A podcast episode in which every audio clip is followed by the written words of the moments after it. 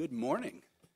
It's wonderful to have uh, one combined service every once in a while. This is a unique Sunday for us. Typically in Advent, we do not uh, get to experience Advent number four on Christmas Eve. This is a unique thing this year. So today, we have the opportunity of celebrating Advent week four and also later on today, lighting the Christ candle in recognition of his birth and his coming.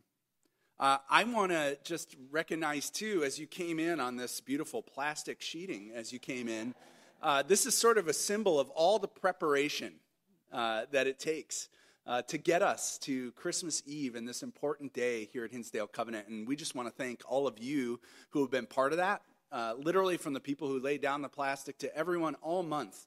Uh, who have supported what's been going on, reaching out to our neighbors and getting us here. We're really, really grateful. And it's good for us to come and worship here at the beginning of this day, uh, to be in God's Word, to have our hearts filled, and to be reminded of what it is that we celebrate here today.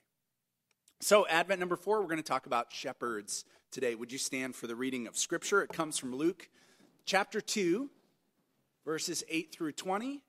We're studying angel visitations in the Advent text. We talk about Zechariah and Mary and Joseph, and now the shepherds. Now, in that same region, there were shepherds living in the fields, keeping watch over their flock by night. Then an angel of the Lord stood before them, and the glory of the Lord shone around them, and they were terrified. But the angel of the Lord said, Do not be afraid, for see, I am bringing you good news of great joy for all the people. To you is born this day in the city of David a Savior, who is the Messiah, the Lord. This will be a sign to you. You will find a child wrapped in bands of cloth and lying in a manger. And suddenly, there was with the angel a multitude of the heavenly host, praising God and saying, Glory to God in the highest heaven, and on earth peace among those whom he favors. When the angels had left them and gone back to heaven, the shepherds said to one another, Let us go now to Bethlehem and see this thing that has taken place, which the Lord has made known to us.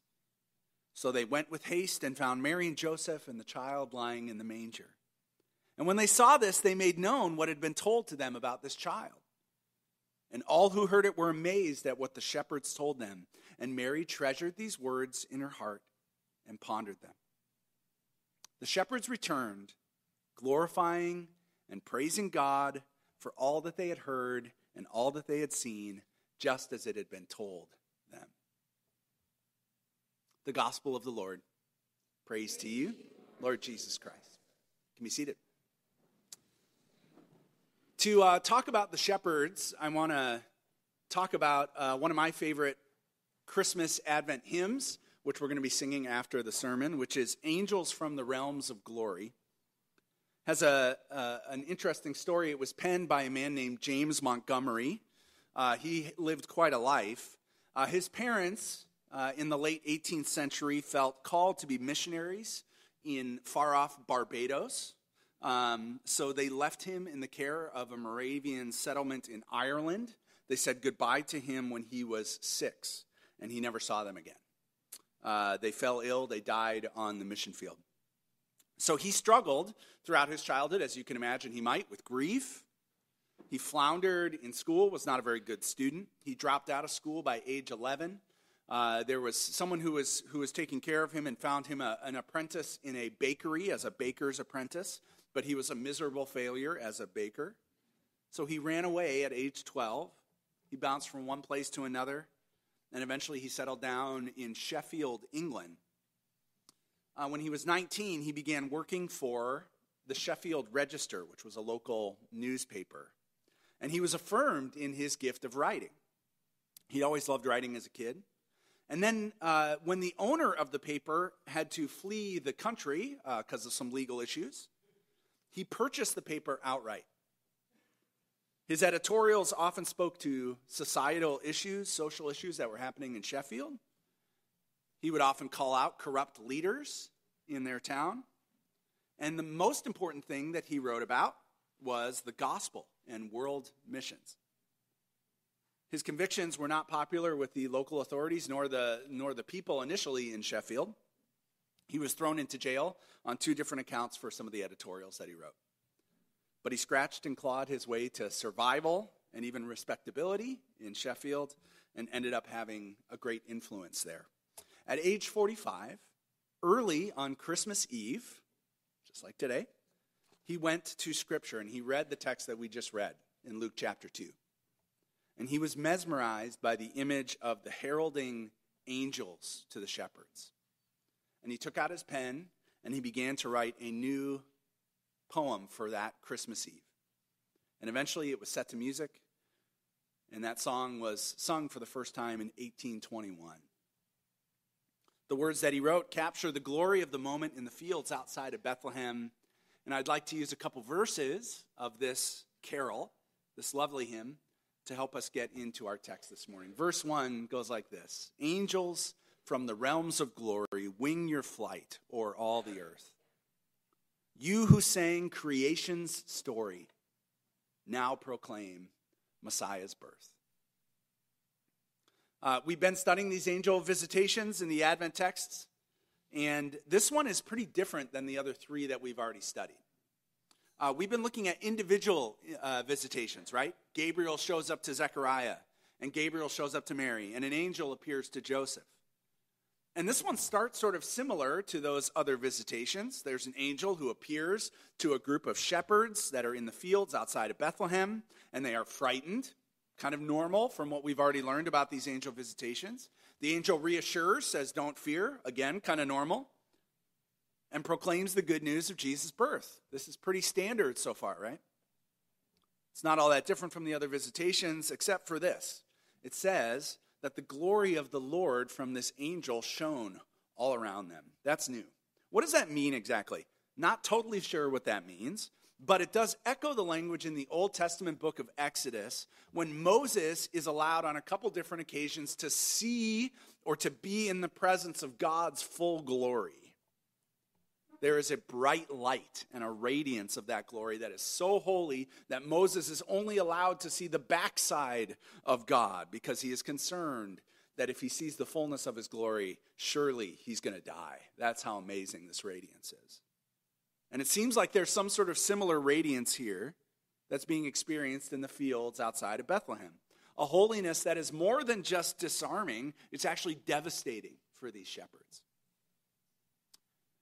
So maybe you're asking, why would this angel who comes to visit the shepherds, why would this angel radiate in a way that Gabriel does not in the other passages that we've already studied? I mean, it's possible that the gospel writers just don't include the radiant appearance of Gabriel, they simply kind of forget it. But I think it like, makes a lot more sense to see that this is a sign that this appearance is different from the other appearances because it's even more special and it's more consequential. This is supported by the fact that after the angel proclaims that the Messiah is born in Bethlehem, tells these shepherds the good news, it tells us that this radiant angel is joined by an entire host of other angels worshiping with one voice. Clearly, this is different from Zechariah's or Mary's or Joseph's visitation. This is not, uh, this, this is not what they see. They don't see the host of angels. And I think it's different because the moment of Jesus' birth was so consequential, so momentous, that the fullness of heaven breaks through in this field of shepherds, and they're given a glimpse of God's true glory. It, it's as if the, the birth of Jesus was so important to, to the entire world that the line between heaven and earth simply couldn't hold God's glory anymore. Now, Later today, we will have some beautiful angels up here. We're going to call the host of angels. They're going to come down. They're going to stand up here. But when the text tells us that there was a multitude of heavenly hosts, it's talking about the full complement of angels. Millions upon tens of millions upon hundreds of millions, all joining together in one voice. Now, that is a pretty big choir. I think that'd be pretty impressive, right?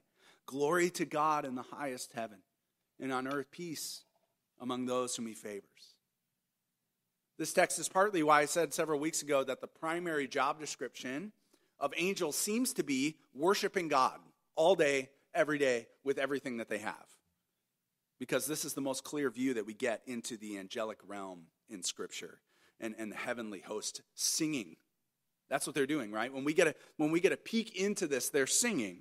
It doesn't show them going to war, it doesn't show them spying on humanity below, it shows them worshiping.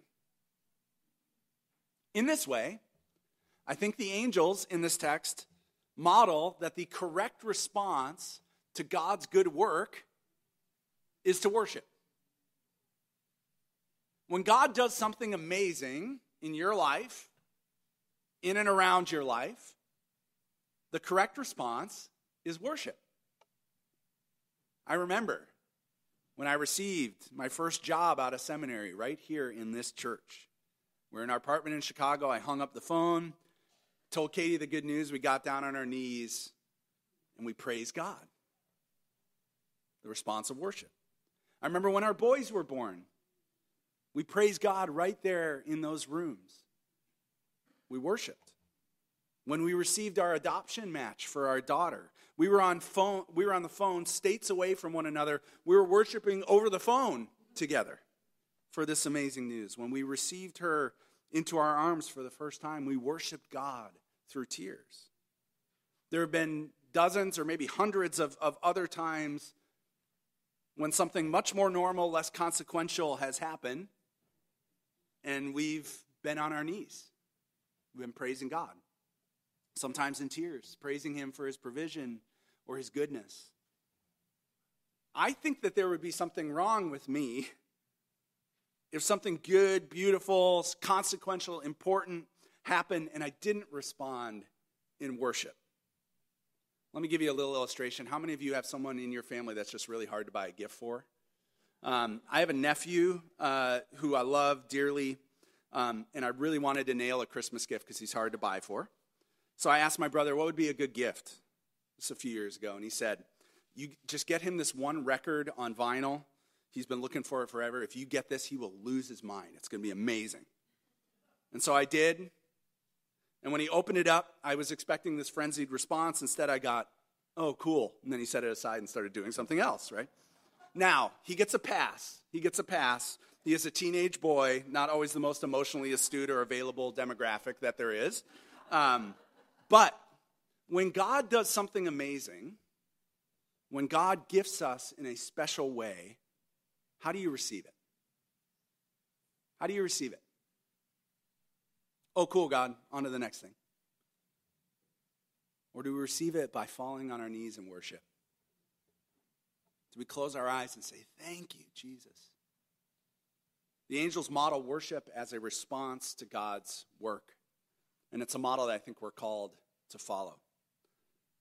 So if God organizes his angels in such a way that they worship him all day, every day with vigor and purpose because his holiness never, ever runs out, do you think that maybe we ought to follow suit? At least in some way? Be like those angels? I think so. I think so. Verse 2 of this hymn turns to the shepherds. Shepherds in the fields abiding, watching o'er your flock by night. God with us is now, that should say now, is now residing. That's a bad typo right there. God with us is now residing. Yonder shines the infant light. Um, the shepherds serve uh, as a model for us as well. Uh, you might have learned stuff about these shepherds over the years through sermons or, or books, things that you, you read or which essentially boil down to these guys were low class, they were stinky, they were despised people, and yet God sees fit to share the good news with them first. Um, there's a little bit of truth in this, in the sense that their job was a dirty job, uh, it was a smelly one. They were not always viewed as ritually clean because of their close association with, the, with these animals. But otherwise, this is actually not a fair characterization of these particular shepherds. Um, it's, it's also not true that they were the first to hear about the birth of Jesus. I hear that all the time. Mary and Joseph received Jesus first. Um, and his birth had been announced to many, many people. We talked last week about Matthew says that, that everybody in the Judean hillside was talking about this thing that was going to happen. But the shepherds were the first ones to come to the manger to see Jesus. That's what Scripture tells us. Why is this significant? Well, um, I think it's significant because these were not low class, despised shepherds. Um, most first century shepherds were very low class. Um, they didn't have a good standing in society. But these were a different kind of shepherd. The shepherds we read about in this text were actually fulfilling temple duties. We know this because of a, of a writing called the Mishnah. The Mishnah. The Mishnah is a group of documents that record oral traditions um, that govern the Jewish people during the time of the Pharisees in the first century. And one of its regulations in the Mishnah says that uh, it expressly forbids the keeping of flocks of sheep throughout the land of Israel except in the vast wilderness. And only flocks otherwise kept would be those for temple services. For temple services. So the shepherds in the fields surrounding the town of Bethlehem were not out in the wilderness. That's not the wilderness where they are, where regular sheep were kept. So these shepherds then were not regular shepherds. They were actually employed by God's temple in Jerusalem. In fact, several scholars believe that these shepherds themselves were Levites, meaning they were those who were set apart for, for various temple functions and, and maybe even lower level priesthood. Because the sheep that were in this field were not for general raising, they were for uh, raised to be sacrificed at the Passover. And it was the priest's job to make sure that the, the sacrifices that came for the Passover, that these lambs were without blemish. They were completely unharmed before being sacrificed. So they were kept in a special field by special shepherds who were Levites. And these shepherds, they stayed in the fields continually. They never left the fields. So they most likely were quite dirty. Yes, that's true but they were not a group of poor shepherds. The, their service as temple leaders um, elevated their social status. They had an important job, and their job was raising spotless lambs for the Passover sacrifices as well as various sacrifices for other Jewish worship gatherings. So it's less, I think, at least in this story, that the angels show up to the most despised and the most lowly, but rather that the angels show up to shepherds with a message that these shepherds are going to understand in a unique way, a message that is going to really change their life. Though the shepherds weren't fully aware of what was happening, the angel was hand delivering a message telling them basically that the time of animal sacrifice was nearly over. And they were the first to know. When the angel says, for there is born to you today in David's city a Savior who is Christ the Lord. If it's indeed true that the Messiah was born that day, that the Savior of the world was now here, that meant that a time was coming when sacrifices were not going to be necessary anymore. They didn't understand, obviously, at this point, that Jesus was going to grow up into a man who would become the perfect sacrificial Passover lamb on the cross without a single blemish. But they did know from their texts that the Savior of the world, the Messiah coming, meant that there was going to come a time very soon where sacrifices were going to be a thing of the past. So I think the shepherds model something for us as well, and that is that knowing Jesus as Lord and Savior transforms us changes us. For these shepherds, it would eventually transform their entire reality. They would no longer need to do the job that they were currently doing, it wouldn't be necessary anymore. It changed everything for them. So I want to ask you the question of uh, that, that I want you to ask yourself, and I want you to ask it sincerely. If you call yourself a follower of Jesus Christ, has it transformed your life? Has it changed you? Has it shifted your priorities or your motives or your desires? Has it caused you to change a job or change a relationship or change your spending or change your language? When I really started to get serious about Jesus in my life as a teenager, I became aware immediately that some stuff was going to have to be transformed in my life. I needed to let go of some friendships that were not only not encouraging of my faith, they were downright discouraging to my faith in Jesus. I was convicted that I hadn't been honoring God with my speech. I even became aware that I might need to consider a new path for my adult life and my career to align more with God's gifts for me and His purposes for me. It was a real transformation. I cherish that when I think about that. And if the reality of Jesus in our lives doesn't change and transform us, then I think we really do have to ask the question have we really received him fully? The shepherds are transformed at the birth of Jesus, their whole lives are transformed.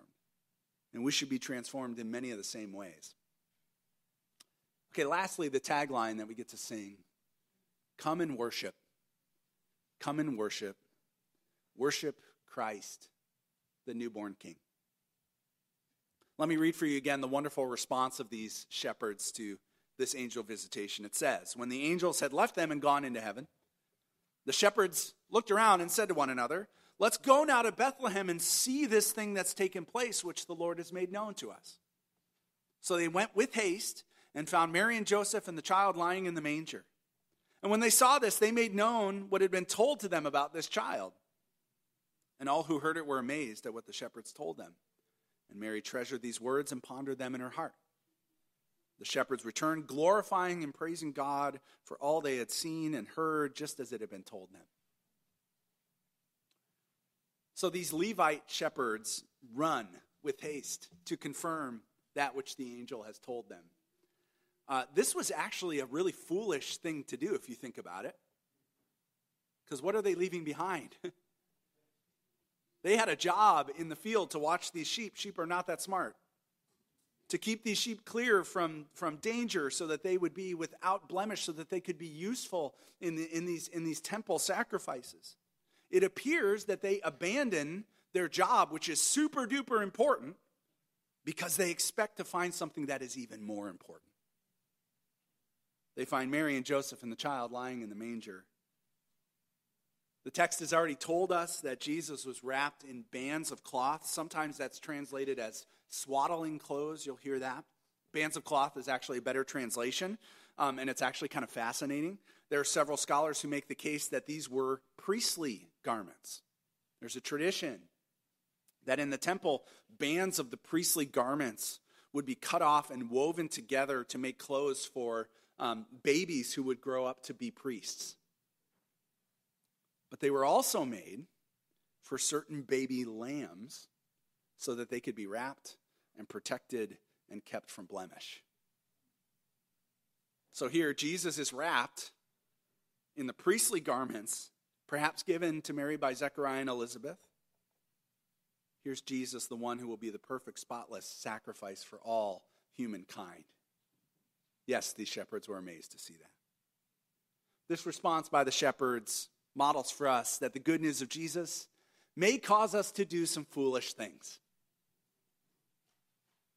If you're looking for a highly rational and sensible religion to follow, following Christ might not be for you.